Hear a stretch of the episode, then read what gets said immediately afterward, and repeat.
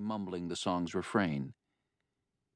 He was searching for something to keep, something vivid and clear he could walk off with. A shaft of blue tinted light from the stained glass. A boy's loopy grin above a shirt collar several sizes too big. The furrows of wisdom and contentment that marked a sage face. He looked for the Lord's kind alms took in everything before him with the hope of seeing more than was there. All he got at first was a thought, an odd realization that skittered across his mind. It occurred to him that almost every house of worship he'd laid eyes on, this one included, was carpeted in red. He actually opened his mouth and whispered the word into the music red.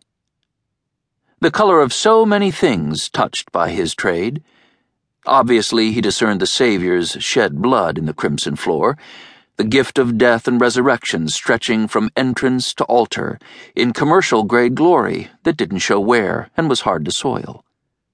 The color of passion was there too, passion in so many of its ways and varieties, from generous to brutal. The hue of fire, the devil's shade, the heart's stain. Just about everything under the sun was covered in the red aisles of the Roanoke First Baptist Church.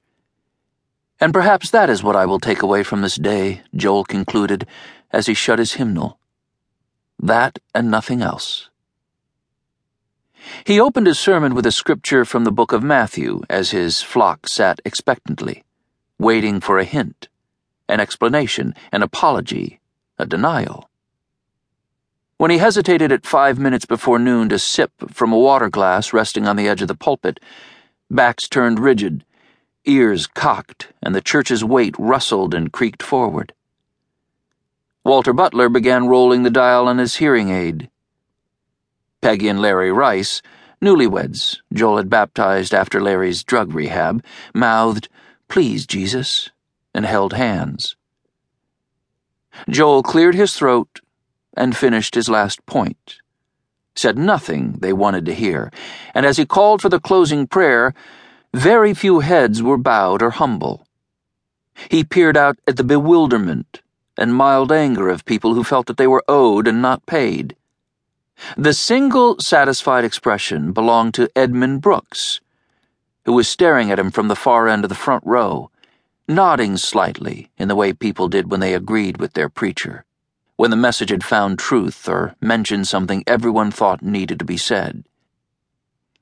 Joel looked away from Edmund, letting his eyes wander through his congregation until a bit of magic stirred up in the corner of his sight, a striking impossibility that spun his head and returned him to Edmund's pew seat. Joel saw a red blur he'd overlooked. A silky scarlet rope suddenly growing out of the rug as if the red on the floor were pouring into Edmund, rising from the ground. What in the Lord's name? What the? Queer as it seemed, it was like the crazy world was finally coming apart, trying to wrap itself around Edmund's windpipe. Joel had to blink and scrub his eyes before he realized what was happening. There was nothing aberrant or miraculous in his vision. No revelations horse or water turning into wine. Edmund was simply wearing a necktie the exact color of the carpet. He was hunched forward, his elbows were propped on his thighs, and his posture caused the tie to fall in an unbroken crimson path that began at his collar and widened into more of the same at his feet. Like he was bleeding rug from his throat, Joel thought or the ground had latched onto his neck with a red tether and was pulling him down.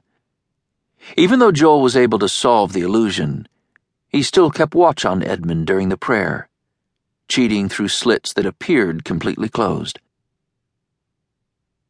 Edmund was a newcomer to Roanoke First Baptist, a businessman from Las Vegas who'd been in town for a year or so.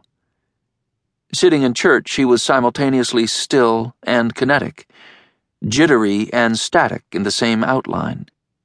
Like a kid's whirly gig, with a spinning center inside a stationary metal frame, the whole contraption set off by yanking a string. Every Sunday he dropped a hundred dollar bill into the collection plate. Yes, the preacher was aware of